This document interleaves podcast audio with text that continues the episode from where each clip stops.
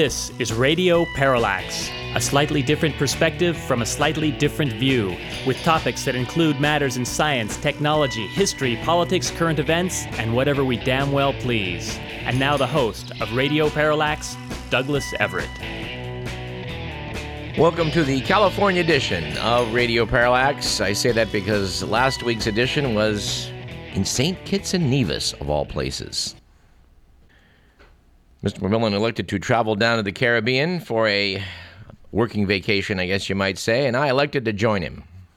He is at this point fairly expert on the subject of the island of St. Kitts, while for my part, I can report a familiarity with it, along with an acquaintance with St. Martin and newfound knowledge about the eastern part of the island of Hispaniola, better known to you and I as the Dominican Republic.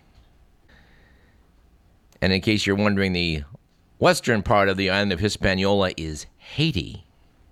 We'll talk a little bit about uh, the Caribbean before this program is out, and probably do it at some length in the weeks to come as we look back.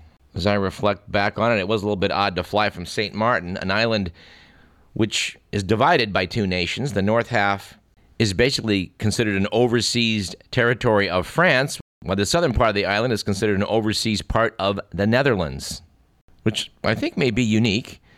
I know that Hispaniola being divided into two independent nations is unique, although there are other islands in the world divided between two, two political entities. New Guinea comes to mind. The eastern portion is Papua New Guinea. The western portion is known as the Irian Jaya, which is part of Indonesia, but actually only a small part of Indonesia, so it doesn't quite have the same status as the island of Hispaniola. I'm not sure what the deal is with Cyprus. Turkey invaded it several decades ago and claimed the northern half of it was was a Turkish republic, which no one else recognizes. Alas, doing geography on the radio is a problem. So let us instead shift gears and start this program as we always like to do with on this date in history. It was fun last week to be reporting on uh, historical events while at an old fort up on uh, the hillside in St. Kitts. Mr. McMillan reports that it was Brimstone Hill, which I'd managed to forget in the last week. And remind me to tell you about a remarkable tale of forgetting before I forget. Anyway, our date in history is January 30th, and it's quite an eventful one, it turns out. On January 30th in 1649 in London, King Charles I was beheaded for the charge of treason. He thought that was a bit absurd. His opponents abolished the monarchy, and Oliver Cromwell assumed control of the new English Commonwealth.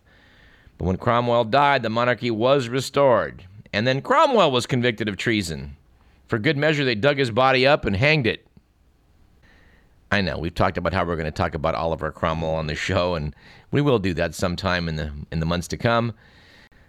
It was on January 30th in 1853 that President Andrew Jackson survived the first attempt against the life of a U.S. president when a deranged man fired two pistols at him. Luckily for Jackson, I believe both misfired. And, you know, we do want to thank you good people that send us uh, interesting tidbits, which as often as not do find their way into the program. I want to thank Barbara for her note of several weeks back which included some trivia that she thought we might find useful. And I think one item in particular will prove useful. The datum that President John Tyler has two living grandsons. Let's take a moment to dissect this one. John Tyler was our 10th president. He became the first vice president to assume the office of the presidency when the person elected at the top of the ticket, William Henry Harrison, died of pneumonia a month into his presidency. Meaning that Tyler was president in 1841, having been born in 1790. How could this guy have two living grandsons? So we looked it up. Turns out Tyler had a son at age 63, which means that boy was born in 1853. He had a son at age 75, taking us to 1928. And indeed, that man at age 84 is still with us. And evidently, so is his younger brother. Now, it's up to you to make money on this out of a bar bet. Where were we? January 30th, 1847. Yerba Buena, a California settlement of 200 people, gets a new name San Francisco. January 30th, 1933, Adolf Hitler, leader of the National Socialist Workers' Party, becomes Chancellor of Germany. That didn't work out so well. On a much happier note, on the very same day here in the United States, with the stirring notes of the William Tell Overture and a shout of Hi-O Silver Away, The Lone Ranger debuts on Detroit's WXYZ. And although we are sorely tempted, we will resist the temptation to play for you those stirring bits of the William Tell Overture. Anyway, as noted, big date in history, January 30th, 1968, in a coordinated attack all across South Vietnam, communist forces launched the Tet Offensive. Dozens of cities, towns, and military bases, including the U.S. Embassy in Saigon, were attacked. The sheer size of the attack and its intensity shook the confidence of Americans who had been told that the Vietnam War would soon be over. And on January 30th of 1979, with the Shah gone, Iran's new civilian government announces that Ayatollah Ruhollah Khomeini is free to return from exile in France. I do want to mention that one of our Iranian correspondents, Sarah, who cuts both uh, my hair and Mr. McMillan's, informed me to my surprise uh, about a little tidbit regarding the Ayatollah Khomeini. While snipping my locks, Sarah informed me that the Ayatollah was considered quite a comedian in some circles. Only not a comedian in the sense of laughing with. He said she said that at one point someone brought over a copy of the Ayatollah's equivalent of Mao's Little Red Book, and in reading it, the people in her circle thought it was just an exercise in absurdity. Now, I can't verify this, but I do think she's a credible source. Uh, Sarah claimed that there's a passage famous apparently in Iran, where the Ayatollah outlines how if during an earthquake a man should say fall off a balcony and land on his aunt, after which the aunt should become pregnant, and, and one does have to suspect at this point that the Ayatollah may have had some confusions about some of the actual mechanics involved in this process. That child, born in this alliance, would have to be considered a child of God and legitimate because, after all, the whole thing took place during an earthquake, which was an act of God. If any of you listening out there are familiar with this passage in the works of the Ayatollah Khomeini, please clarify this matter by dropping us a line at info at radioparallax.com. And as a public service announcement here in America, we want to express our belief that I fell on my aunt during an earthquake may not, in fact, be an adequate defense in a paternity suit. But as always, please consult your lawyer.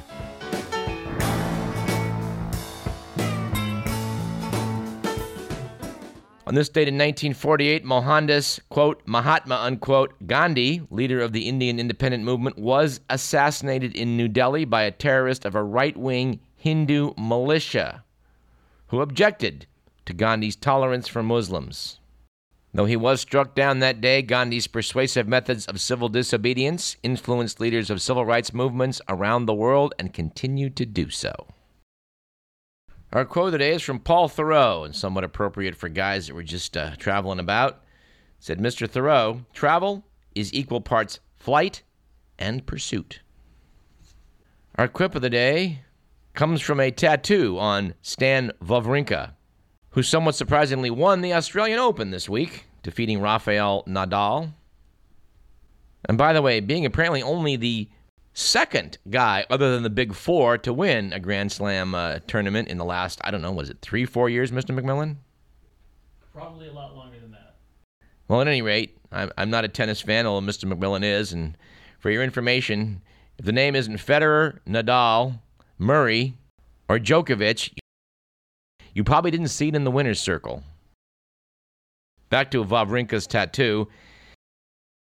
He's taken a quote from Samuel Beckett and placed it somewhere on his body. I'm not sure where, but it is Ever tried, ever failed, no matter. Try again, fail again, fail better. I think that's pretty good. And Mr. Miller thinks that's on the inside of his forearm. And I think for this program, we shall combine our anecdote and joke sections and give you two of them. Both come from the Dominican Republic. The first, which leans toward a joke, comes from my waitress at the Hotel Chino in the town of Samana on the Samana Peninsula, from which one can whale watch the northern part of the Dominican Republic. And I guess I have to add a little bit of anecdote to put this in context. There are two main tourist areas in the Dominican Republic. The older one is in the northern part of the island, off the Samana Peninsula, which goes back many years and is famous for good water and excellent windsurfing and also kite surfing. This area has gone a bit into eclipse as the Dominican government has spent a lot of money in the southeastern part of the island, which may have the very best beaches of all, and um, packet full of these Club Med style um, all inclusive resorts, which uh, provide the uh, holiday goer with a bit of insulation against the realities of Dominican life. There are apparently hundreds of these areas in the southeast. This correspondent elected to return home from Punta Cana thinking it would be the most comfortable area for which to rest up before the long journey home. Turned out it was a pain in the butt, however, to get from St. Martin, where I wanted to go spend one night, and get to Punta Cana. There were no direct flights. You had to basically fly back to Miami or somewhere else in the United States and then back to Punta Cana. So, to avoid that foolishness, I flew to Santo Domingo, which is a couple of hours away from either tourist location. But after jumping in a rental car and driving a couple of hours up to Samana, and unfortunately getting lost along the way, which delayed my journey an hour, hour and a half, I got there after dark with no hotel reservations, figuring how hard could this be to find a hotel? This is a major tourist area. Well, it turned out to be a lot harder than I thought. And thanks to the delay in the Dominican Republic, I got there after dark. And all of this, by the way, I think is worth a digression as we're leading up to this joke slash anecdote. And it certainly reminds one what the independent traveler might encounter in a place like the Dominican Republic. Spotting what appeared to be a large hotel on a splendid location overlooking the bay, I pulled in and asked people in a restaurant is, is that a hotel? And was told no. The correct answer was yes. After spying a number of really dodgy looking hotels near the center of town, I finally made my way up to that uh, gleaming palace on the hillside to find that they had no rooms. Now, I had two hotel names out of the Lonely Planet Guide, which seemed respectable enough, but damn if I could find them, and damn if there were any signs directing me to them. So after driving back down into town and finding a another guy working in a pizza joint who was very friendly, he assured me that the hotel travel lodge was just, you know, a, a, a few hundred meters away. He even got out his uh, even got out his smartphone with his GPS to show me a map of where it had to be. Although I had to advise him that I'd just been driving in that area several times and did not see any such hotel. He more or less said, "Well, it has to be there." And he may be right about that, but damn if I could find it. Despite repeatedly pulling over, asking people about the whereabouts of the hotel, which had to be within a couple blocks, and getting nothing but blank looks. After getting a bit despondent at the prospect of having to stay in a rather uh, dodgy hotel, I glanced up to see, up on the hillside above the town, a gleaming white edifice that said the Hotel Chino with a beautiful white fence around it, which said that uh, the security probably had to be good up there, and it just looked like a brighter, cheerier place to stay. When the proprietor informed me that they, yes, indeed, had a room for me, I felt as though a great load came off my shoulders. Even though the hotel didn't take credit cards, I had to whip out my last $100 bill, kept in reserve for moments just like this. At any rate, after checking in, getting settled, I went down to the restaurant, which was still open, to enjoy a meal. When the waitress came, I asked what kind of beers she had. She informed me that they only had El Presidente. I'll have one of those, I said. what size? she asked me in Spanish. Well, how large is the large? I asked. I expected an answer to be in ounces or liters or some sort of definable quantity. But I'm pretty sure she didn't know how many ounces or liters were in either one of the bottles. So she looked at me and said, Well, it's not as big as this, indicating with her hands a beer bottle about two feet high. Well, it struck me as pretty damn funny, and naturally caused me to order one. Which leads to a nice segue, after all that, to uh, story number two, which starts with the American couple that were sitting at the next table as I was ordering the beer. I asked Jim and Dorinda if they were going to be doing some whale watching, and they said yes, in fact they were, and they had a, the best boat they thought uh, of the many booked for the next day. I said, Great, I want to go with you guys. And after Jim thoughtfully sent an email to the company, they said, Looks like there's room, and I was set. Hopefully, we can tell you more about that in our second segment.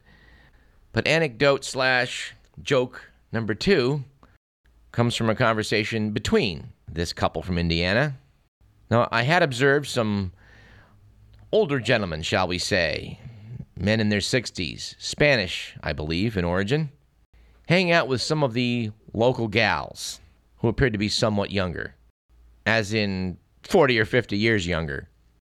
Dorinda made the comment that she thought this whole thing of these foreign guys coming down here and hanging out with these young Dominican girls was pretty disgusting. This caused Jim to pause, reflect, and say, Aw, honey, maybe they're in love.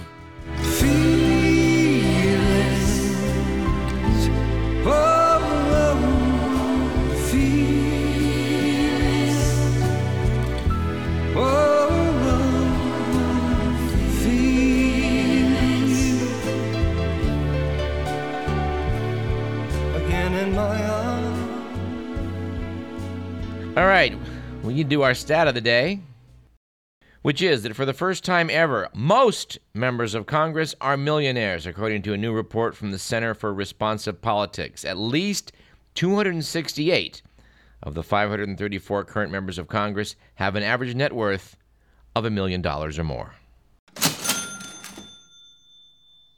All right, uh, we have we've neglected Will Durst a bit in the last few weeks, but we will not do so today. Let's check in with America's foremost political comic.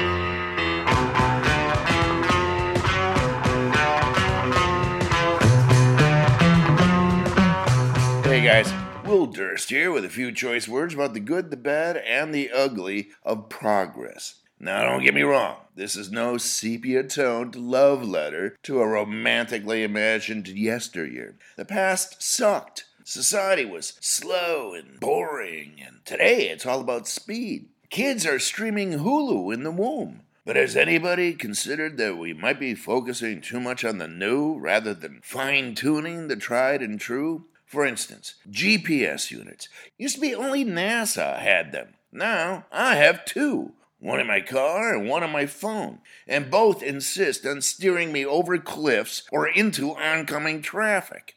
Some things didn't really need fixing, such as toilets and public restrooms. How many times have you been startled by a presumptuous automatic flush? What was wrong with the big chrome toggle on the side? You could use your foot. Seems much more sanitary than an unrequested butt douche. Wash basins. Who among us hasn't ended up shuffling from sink to sink, waving our hands like a crazy person, shooing away gnats under, over, near the faucet, trying to find one calibrated for our correct height that activates the unseen electric eye? The faucets that do have handles require engineering degrees from MIT to figure out. Most of us pine for the old hot on the left, cold on the right days. And don't forget the new hand dryers, powered by small jet engines, which replace the automatic paper towel dispensers that were triggered by shoulder and elbow movements 30 feet away. Television. Do we really need 800 channels? At least half of them are selling some home gym, juicer, skin moisturizer that grows hair and cleans your pet while the pounds melt away. Besides, by the time you've gone around the horn and scoped out what you want to watch, it's over. And zombies. Whose idea was it to invent fast, smart zombies? Aren't zombies supposed to trudge and meander? I miss slow, dim zombies. Of course, we still have the Republican Party for that. Sorry, couldn't resist. For Radio Parallax, I'm Will Durst.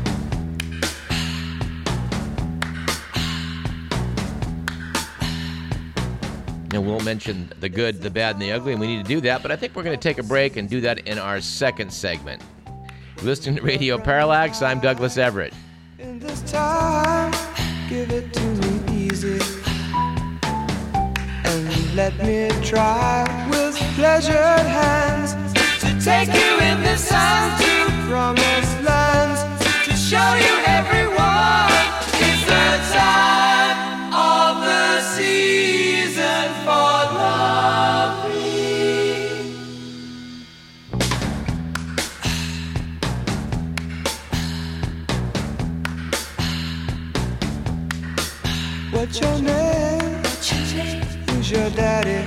daddy? He rich. Is he rich like me? Has he take us anytime